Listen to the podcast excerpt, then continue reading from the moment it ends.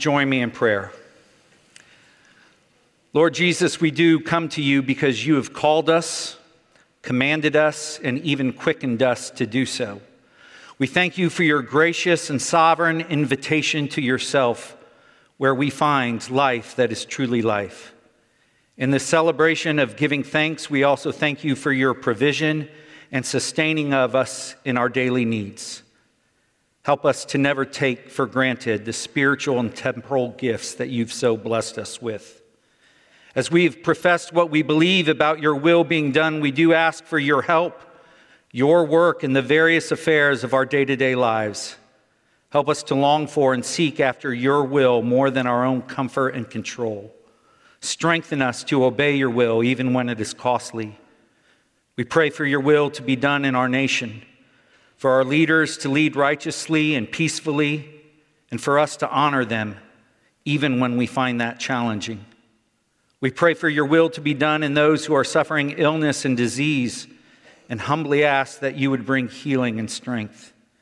To that end, we thank you for tending to Andrew Prue as he is out of critical care, but we pray that you would supernaturally tend to his body and his spirit as he transitions into rehabilitative care.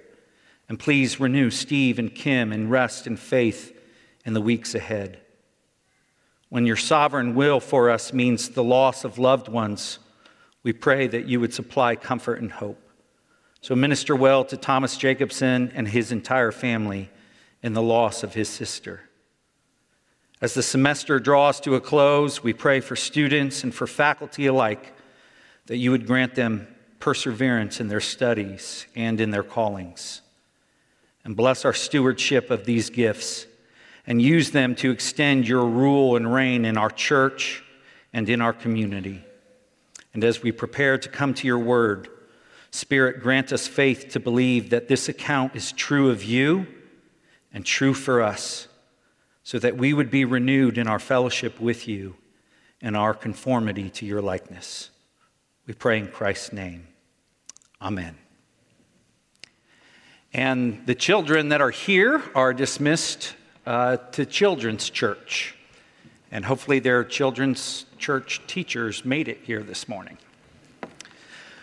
Uh, we're going to continue um, in the Gospel of John, John chapter 21. Let me just say a couple personal remarks um, with what Boomer announced. Uh, it's just kind of crazy, cool, and gracious and sovereign of God that He would bring us back here uh, to minister in a place that has ministered so well to us. I just can't even, um, yeah, just God's cool like that. And another thing I would say is just uh, to the session, I always like to commend them to you. They, they are a gracious uh, and godly bunch of men that seek the Lord's will in the leadership of this church, and it means so much uh, to me personally, particularly, you know, this is just an aside, has nothing to do with the sermon, but you know, every veteran thinks about when he retires and goes back to the civilian way of life. If they wonder if they're tarnished goods or if they have something to offer. And so I just want to say thank you to the session for your grace uh, to me personally in this call and to affirm that you know, maybe I'm not really tarnished goods, and maybe because of God's grace, uh, still have something to offer uh, this wonderful church. So, we're going to be in John chapter 21, uh, and we'll be reading through verses 1 through 19. Um, admittedly, I think this is my third time dealing with this text in the year and a half that I've been here. If you were here for VBS, I talked briefly about this text. If you uh, were at the fish fry, I briefly talked about this text. And so the third time's the charm, I guess. Uh, maybe today I'll get it right. Again, your session is very gracious. Let me uh, talk about this. Is, is probably one of my top five favorite passages. So we'll, we'll deal with it in, in its entirety. Psalm or uh, John chapter 21, verses 1 through 19. Hear the word of the Lord. After this, Jesus revealed himself again to the disciples by the Sea of Tiberias, and he revealed himself in this way Simon Peter, Thomas called the twin, Nathanael of Cana in Galilee, and the sons of Zebedee, and two others of his disciples were together. Simon Peter said to them, I'm going fishing. They said to him, We will go with you. They went out and got into the boat, but that night they caught nothing. Just as day was breaking, Jesus stood on the shore, yet the disciples did not know that it was Jesus. Jesus said to them, Children, do you have any fish? They answered him, No. He said to them, Cast the net on the right side of the boat, and you will find some.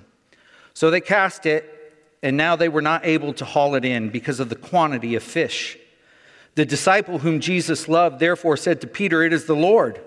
When Simon Peter heard that it was the Lord, he put on his outer garment, for he was stripped for work, and threw himself into the sea. The other disciples came in the boat, dragging the net full of fish, for they were not far from the land, but about a hundred yards off. When they got out on the land, they saw a charcoal fire in place, with fish laid out on it, and bread.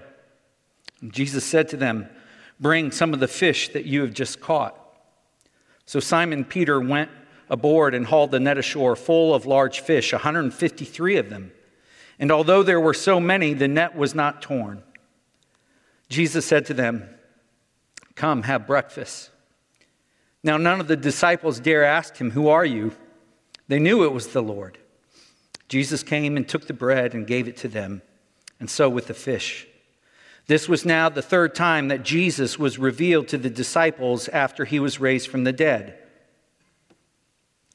When they had finished breakfast, Jesus said to Simon Peter, Simon, son of John, do you love me more than these?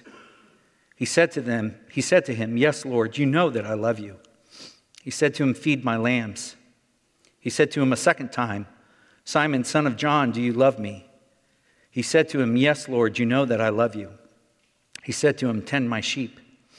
He said to him the third time, Simon, son of John, do you love me? Peter was grieved because he said to him the third time, Do you love me? And he said to him, Lord, you know everything. You know that I love you. Jesus said to him, Feed my sheep. Truly, truly, I say to you, when you were young, you used to dress yourself and walk wherever you wanted. But when you are old, you will stretch out your hands, and another will dress you and carry you where you do not want to go. This he said to show by what kind of death he was to glorify God.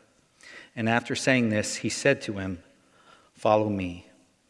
And we all say, The grass withers, the flower falls, but the word of the Lord remains forever. Amen. So let me just set this up for you just real briefly. Um, just kind of from a literary perspective and context, if you look earlier at the end of John chapter 20, uh, you see some similar wording as we'll see at the end of John chapter 21.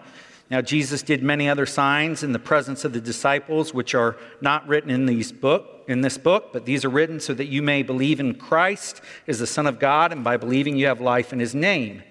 And then if you go to 21, verses 24 to 25. This is the disciple who is bearing witness about these things and who has written these things. And we know that his testimony, that this, his testimony is true. So again, similar wording in these two phrases. And then in between them, you've got this account of Jesus and Peter. So this would what we would be called, maybe from a literary perspective, it may be in some of the subheadings of your different Bibles as an epilogue. And an epilogue simply is a, a concluding event that has great importance.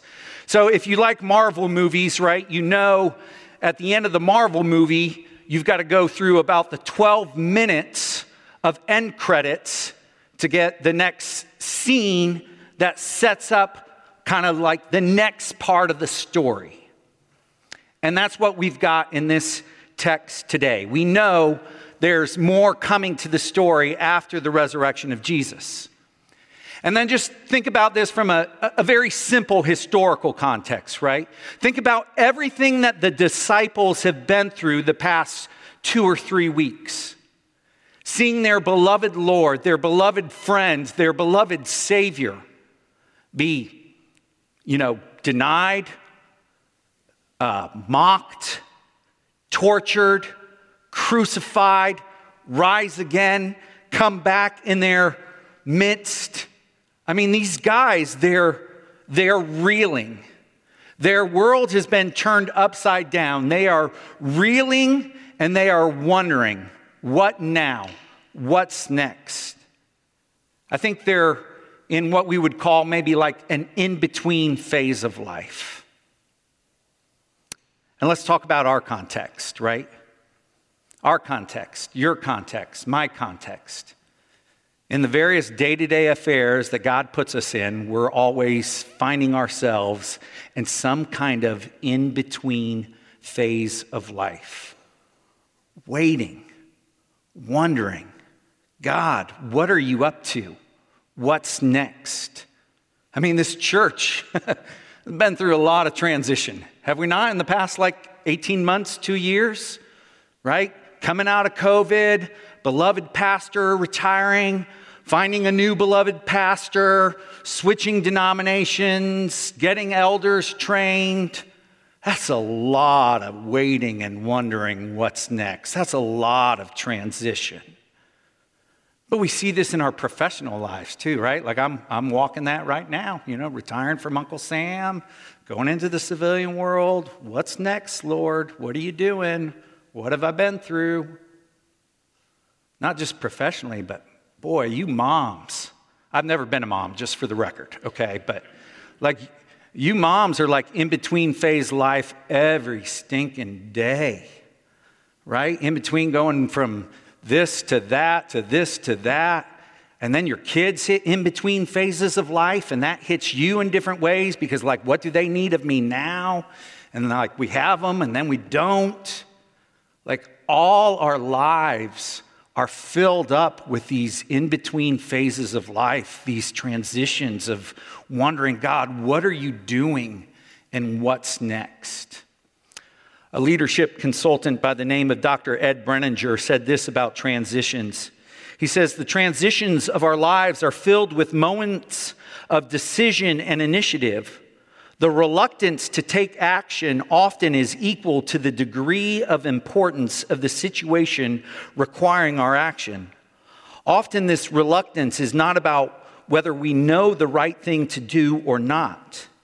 Frequently, it is about our own confidence to act effectively. And I think the disciples, the disciples are in the midst of a big transition. Maybe there's some reluctance about Jesus. What do we do now? What's next? They need some direction. They need some confidence. They need some assurance and Jesus shows up. In this epilogue, in this in between time, Jesus shows up. He shows up to reveal, he shows up to restore, and all of those to give them the confidence for their new mission to feed his sheep. So, first, Jesus reveals. The disciples aren't exactly sure. They've had a couple other encounters with the resurrected Jesus, but they're still not sure about what to do next. And Peter says, I'm going fishing. And the other disciples are like, Yeah, you shouldn't go alone. We'll go with you. Nothing is bad about Peter deciding to go fishing. We don't know why he decided to go fishing. We don't think it was necessarily like, oh, I'm done with all of this. I'm going to go off and do my own thing. I don't think we find that in the text. Maybe they're hungry. Maybe they're bored. Maybe they just want to fish. And they go fishing. And after a hard and fruitless night of fishing, Jesus shows up on the shore, unbeknownst to them, and he asks them, Have you caught anything? They don't know who it is. They simply say no. He simply says, Cast your nets on the other side. And lo and behold, they catch a boatload of fish. It's the Lord, Peter cries, after the miraculous catch of 153 fish. This kind of sounds familiar, right? This looks familiar to Peter. We see it in Luke chapter 8, again, one of Jesus' first miracles, where he's calling the disciples to himself in this idea of catching a supernatural amount of fish. But it's so amazing to see Peter's reaction this post resurrection encounter versus the first encounter. The first encounter, Peter says, Depart from me, for I am a sinful man. This encounter, Peter's like, I better get dressed up, go out into the water, and be there in front of Jesus. Because he is amazed that the Lord has showed himself up in this way. John simply records in this passage that we just read two times. Two times. He just puts it simply. And Jesus revealed himself. These resurrection appearances are revelatory acts. These resurrection appearances are revelatory acts.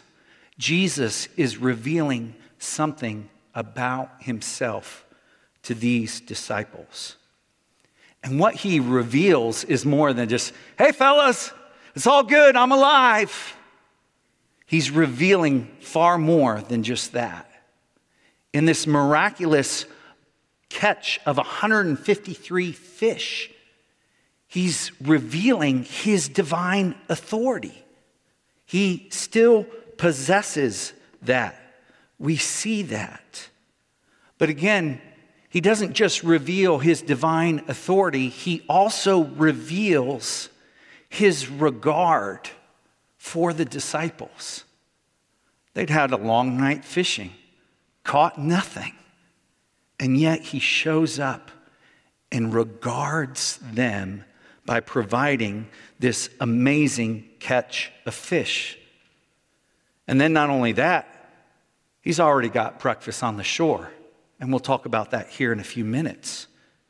But all of this, he's revealing even what we read about in the Old Testament language of our Old Testament reading and found throughout the scriptures that God prepares a table in the wilderness, giving bread and meat to his people. That is Jesus revealing his regard, his attention, his concern for the needs of his people.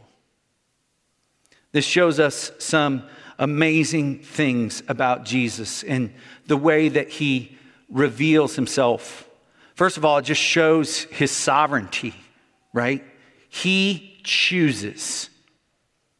He chooses his time, his way, the place. That's his doing. He sovereignly chooses how he's going to reveal himself and show up in the lives of his disciples. But then it's beautiful. Not just the sovereignty of it, but just the ordinariness of it. Ordinary fishing, ordinary breakfast. Jesus chooses to show up and reveal his authority and his regard. You see, we need those things about Jesus. We need both. Again, if, if, if someone is going to help you, if they have authority but no regard for you, that does you no good. And if they have regard for you, if they think you're, you're special and precious and wonderful and important, but they have no authority, no power to bring to bear to your needs, that does you no good either. But Jesus has infinite authority and infinite regard for his people.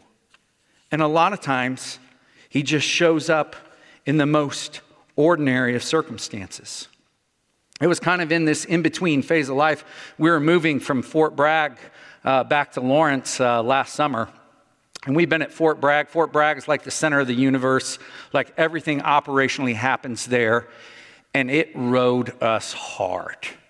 I mean, we were just, just the military, family, you name it, a lot of things were thrown to us in those five years. And I was like, man, I, I got to do something. You know, I, I'm, I'm coming in tired and wore out.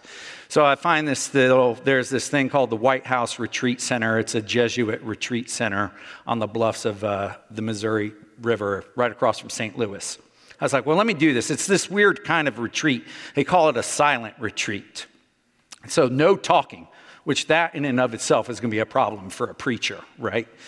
So, I, show up to this thing, and, uh, you know, it's dinner the first night, and you can talk at the first dinner. So, you know, I'm in preacher mode. Like, I'm talking with these other pastors, getting to know them, these other brothers. And then, like, after dinner, no more talking. And we go to our first session, and the guy's teaching from this passage.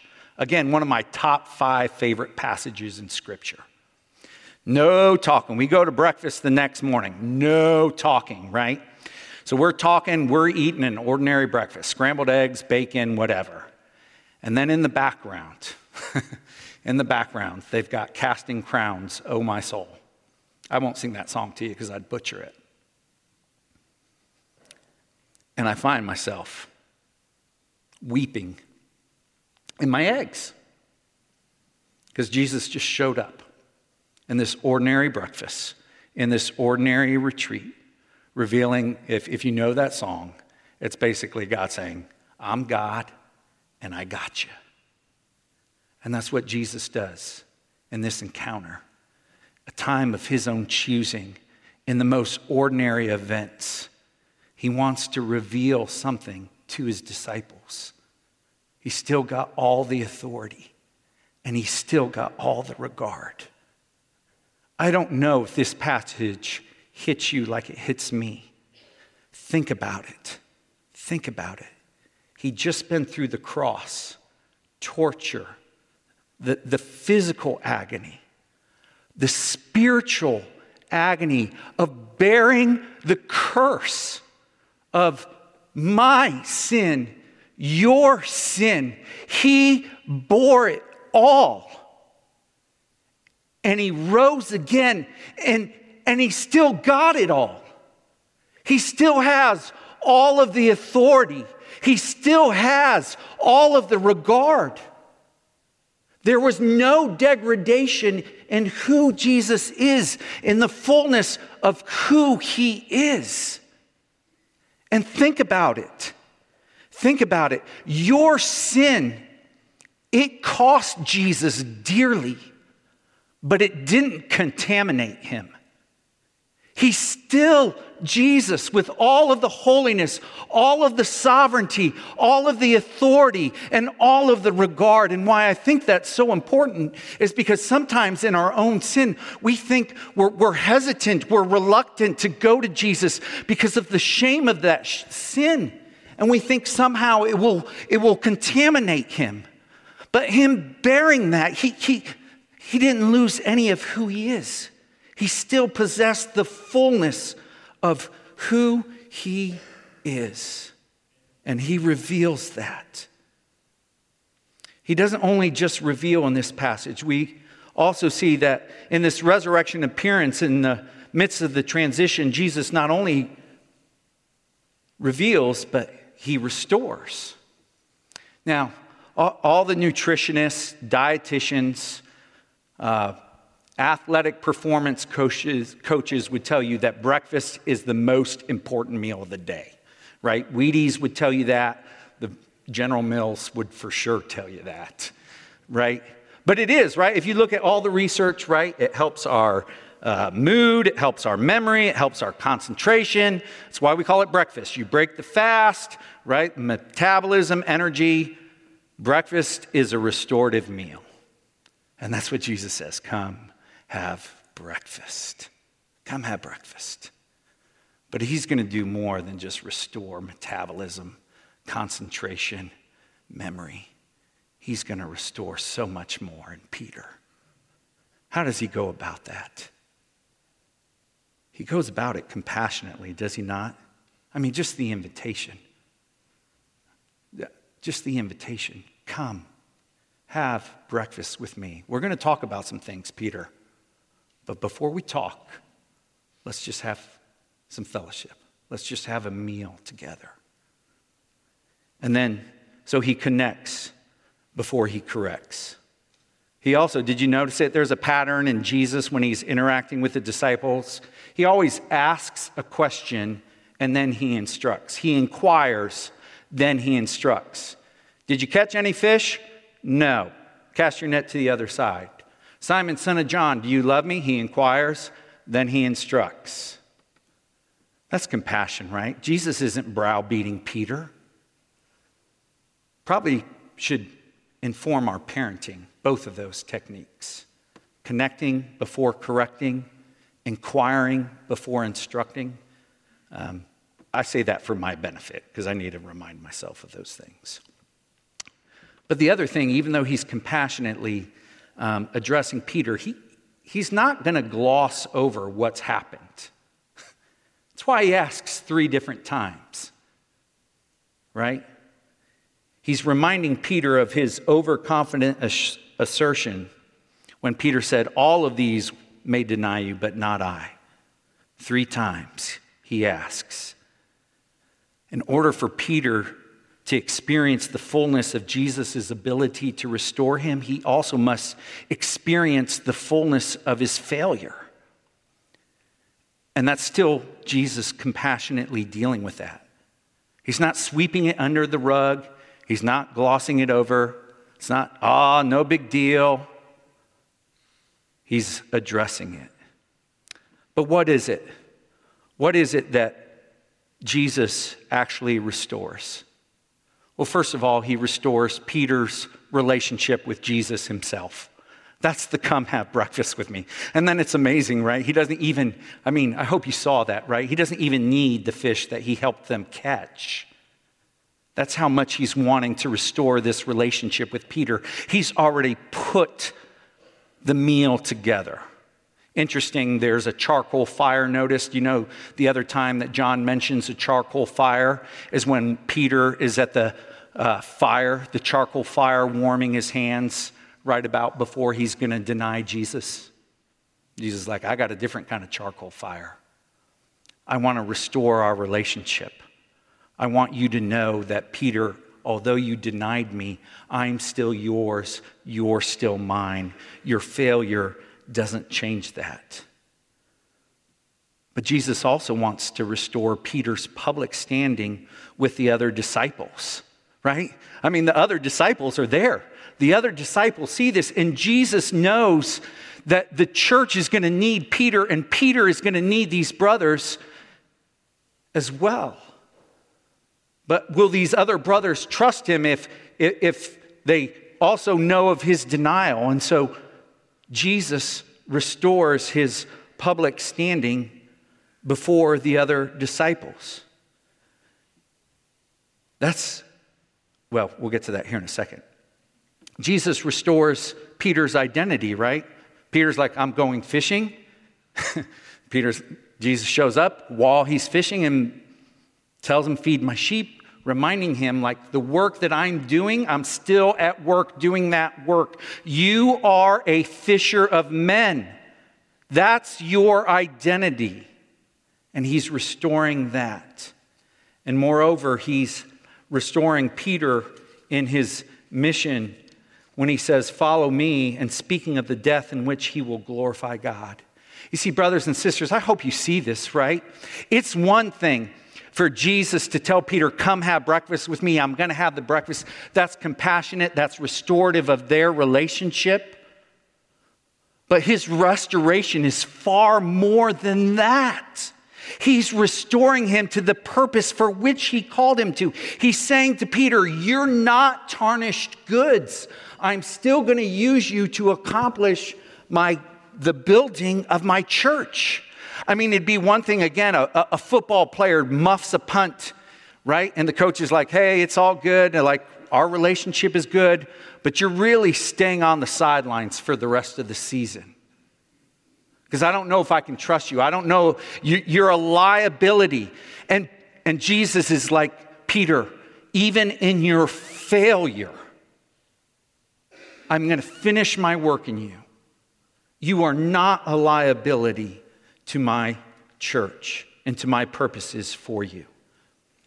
How can Jesus, we looked at how Jesus does restore. How can Jesus restore? Jesus can restore us because he himself is restored. The Apostle Paul reminds us of this in Romans chapter 6 For if we've been united with him in a death like his, we shall certainly be united with him in a resurrection like this, like his. We know that our old self was crucified with him in order that the body of sin might be brought to nothing, so that we would no longer be enslaved to sin. For one who has died has been set free from sin. Now, if we have died with Christ, we believe we will also live with him. We know that Christ, being raised from the dead, will never die again. Death no longer has dominion over him. For the death he died, he died to sin once for all. But the life he lives, he lives to God. So you also must consider yourselves dead to sin and alive to God in Christ Jesus. You see, you can be restored because Christ is restored. Christ's resurrection, Christ's res- restoration is your resurrection and your restoration. Yes, Peter and the the spirit was willing and the flesh was weak in the time of testing and temptation. But Jesus had interceded for Peter. And not just interceded in praying for him, he'd intervened. He'd intervened with his own precious blood and with his resurrection. You know, some might call this really not just a restoration, but a reinstatement. It's a reinstatement of Peter the action of giving a person back the position in which they've lost. And so when Abraham Lincoln was always asked about, well, what would it look like to restore the South after the war? He would speak about it in this way that God doesn't hold our sins against us, nor does he act like forgiveness is a favor to us, even though it is. And so when he was asked about how he would treat the rebellious Southerners when they were defeated, he said, I will treat them as if they'd never been away. And that's indeed how Peter is treated by Jesus in this revelation and in this restoration. So I tell you, what does this mean for you? Brothers and sisters, whatever disobedience, whatever denial is in your Christian walk, those do not define you. There's more to you than your failures because of how Jesus reveals and restores in his crucifixion and his resurrection. As I was closing out my time at Fort Leavenworth, I occasionally got to minister in the prison with some men who are just clinging, clinging to the gospel. And that same lesson for them is a lesson for us. It's a little more poignant for them. Don't let these brown uniforms, don't let these jail cells, don't let this separation from society, rightfully deserved, but don't let those things define you because of Christ. Because of Christ and his ability to restore us. And it's a lot of times in the midst of those in between phases of life when we're stuck in the kind of right now and wondering what's next, and we look back and we see all of the missed opportunities, we see all of the things that we've blown, and we wonder, am I really ready for what's next? And we begin to despair and get discouraged. And Jesus would say, Those don't define you. I'm not done with you. I, who began a good work in you, will bring that work to completion. This work that Peter is called to is the third and final point that he is called. This isn't just done for Peter's assurance. This isn't just done to ease Peter's guilty conscience. This is done with a particular end in mind that Peter would indeed be used to feed and nurture and grow the church. Jesus asks, Do you love me? Feed my sheep.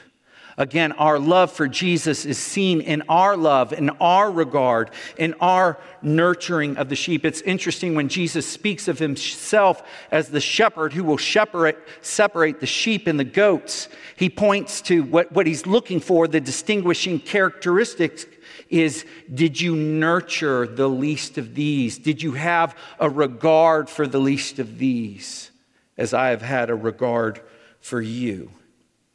And so, first, this is a command feed my sheep. Do you love me? If you love me, feed. It's not, it, it's not optional, it's not a suggestion.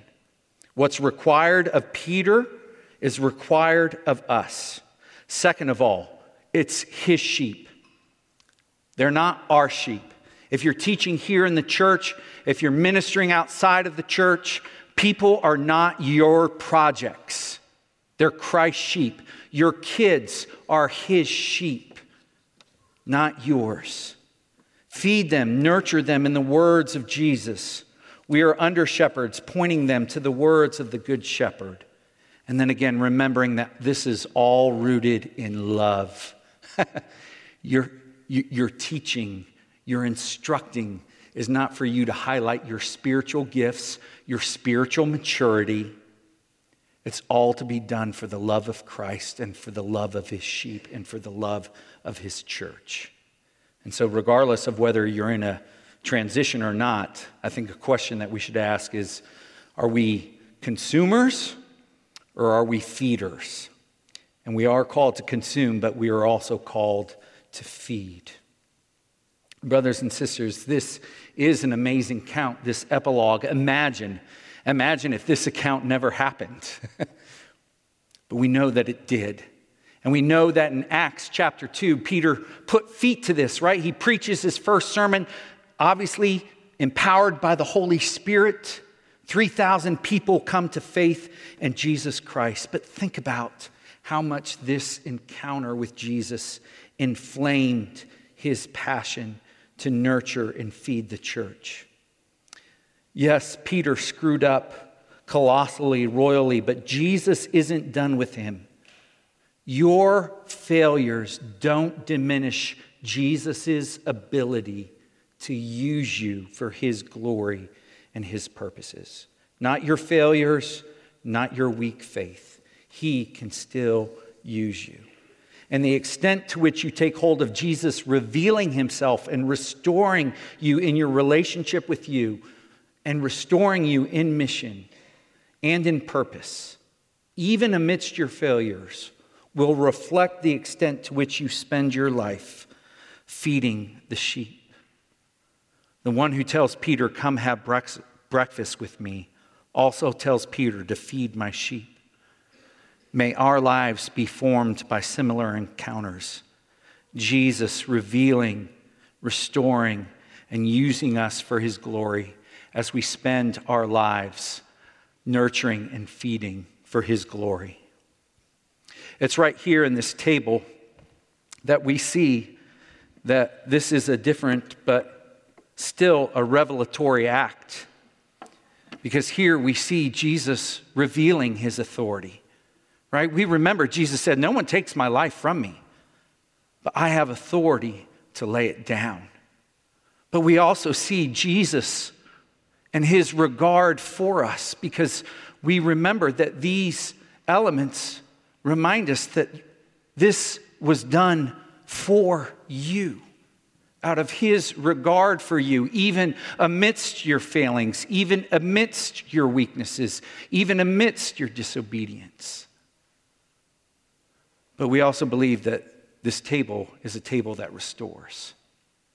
It points to the authority and the regard of Jesus, but it also restores us. It nourishes us spiritually so that we might be so that we might go about the business of the church, which is feeding his sheep.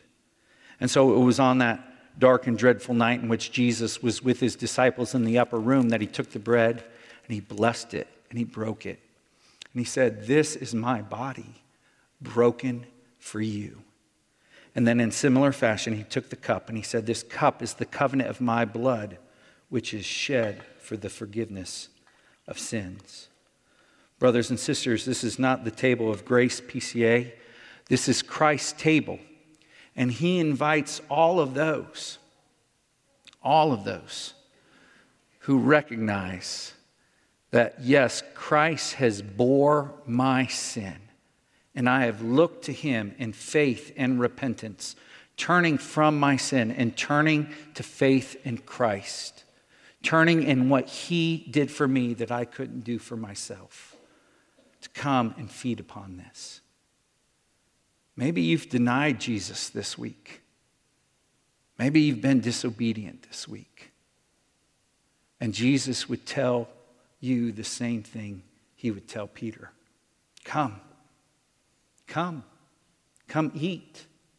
Come, let me restore my intimate communion and fellowship with you. Come, let me nourish you and restore you in the purposes that I have for you.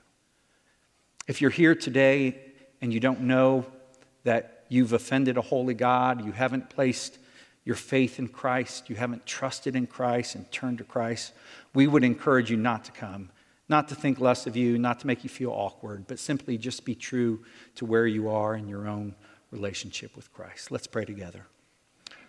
Lord Jesus, we are so grateful for this written account of your revealing and your restoring Peter.